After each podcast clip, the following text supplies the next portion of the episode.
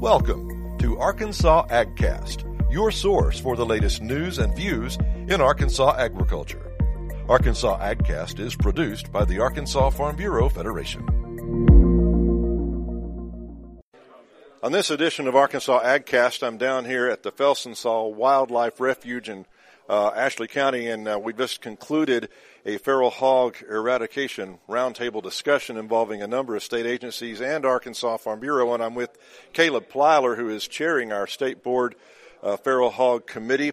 And I'm with Mike Sullivan as well, who is the state conservationist with the National Resource Conservation Service. And uh, Mike, first of all, there has been some uh, federal money made available through the Farm Bill that will help fund some feral hog eradication pilot projects, if you will, to kind of move this effort forward.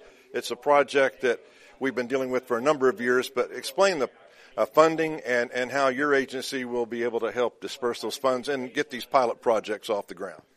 Yes, this is a new pilot program available through the Farm Bill. There's $75 million available uh, nationally uh, through the life of this Farm Bill.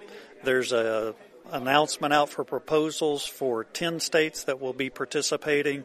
Uh, there's been 20 pilot projects identified for which Arkansas currently has four, but we need a partner to submit a proposal f- for each one of those. And we're really looking at how we can work with and through landowners, how we can expand trapping expertise, improve education and assistance through this pilot program, and show some positive results over the next couple of years. Positive results. Congressman Bruce Westerman led this roundtable discussion today. He kind of convened it down here. He knows the problem is huge. It's, in my view, and from what I've heard, the largest nuisance animal problem we've ever had in Arkansas as far as being able to control and eradicate these hogs. Uh, what is your hope, Mike, in the future once we get these projects off the ground? What is the most immediate need? Well, first of all, we don't have a good handle on the numbers of feral swine out across the state. So somehow we got to begin to get a better handle on what the existing populations are. And as we start to do the control techniques, we need some good assessments pre and post uh, control to know what kind of progress we're making, which would include uh, reductions in damages and things like that. Yeah, to just be able to document a reduction in damage on private lands in particular. And Caleb, you're very familiar with that. You're a private landowner. You're a farmer in Hempstead County. Uh, you chair the the committee now that's been created. What's your takeaway from this meeting, and where do we go from here? Well, you know, there's a lot of encouraging things that come from the meeting today. I think it was really nice to get together in this situation and meet with the different uh, people involved, from uh, APHIS to Game and Fish to NRCS, uh, even the lieutenant governor and secretary of ag and uh, you know I think those things are all important to to get the information out about what needs to be done and making it more of a, a public issue of knowing that you know these animals really are being very um, causing a lot of damage to farmers and, and private landowners across the state. And uh, that I think that really helps to, to get that word out and let people really know that if they're not dealing with that, how big of a problem it actually is. Improving public perception, uh, increasing public perception on the part of those who maybe are not being impacted yet, but this is a statewide problem. It started kind of down here in South Arkansas they're being transported by hunters all over the country now. Caleb, what you know from you as a landowner and a farmer yourself, a rancher, uh, how bad is the problem?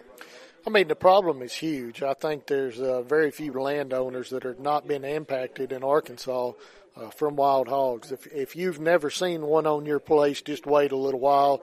Uh, it's coming, and I think that you know the congressman today recognizes that issue, and he wanted to get together with all the stakeholders and really get the issue on the on the forefront and make sure that people are aware and how much damage they do, uh, not only to our farmers and ranchers, but how much they do to wildlife animals. Uh, and, you know, it's going to be really important going forward that we make sure that we understand that uh, getting the word out and getting everybody on the same page to get rid of this problem is going to be very important.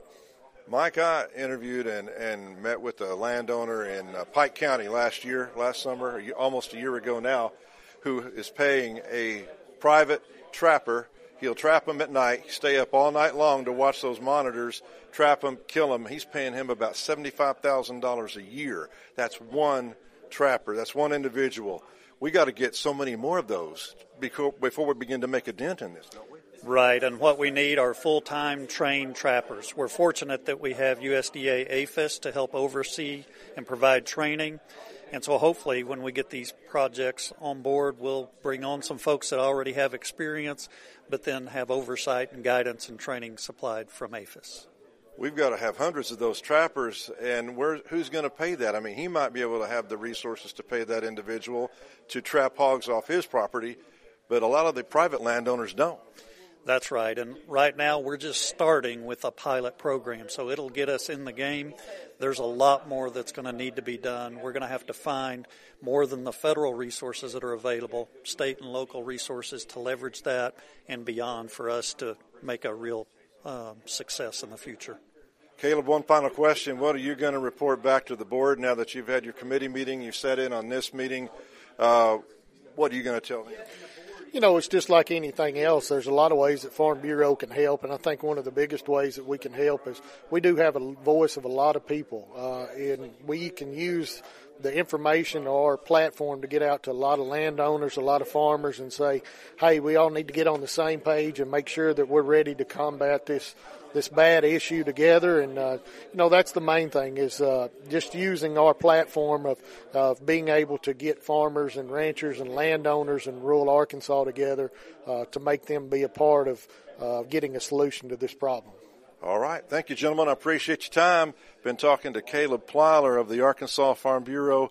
Uh, he chairs the Feral Hog Committee uh, from the State Board of Directors, and Mr. Mike Sullivan of the National Resources Conservation Service on this edition of Arkansas AgCast.